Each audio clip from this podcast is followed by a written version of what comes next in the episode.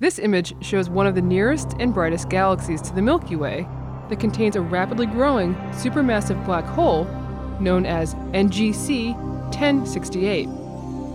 X rays from Chandra, along with optical data from Hubble, show the majestic spiral structure of this galaxy.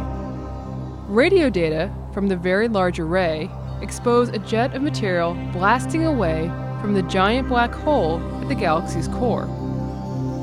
The Chandra data also reveal a strong wind that is being driven away at a million miles per hour from the same region. This wind is probably gas that has been accelerated and heated as it swirls towards the black hole.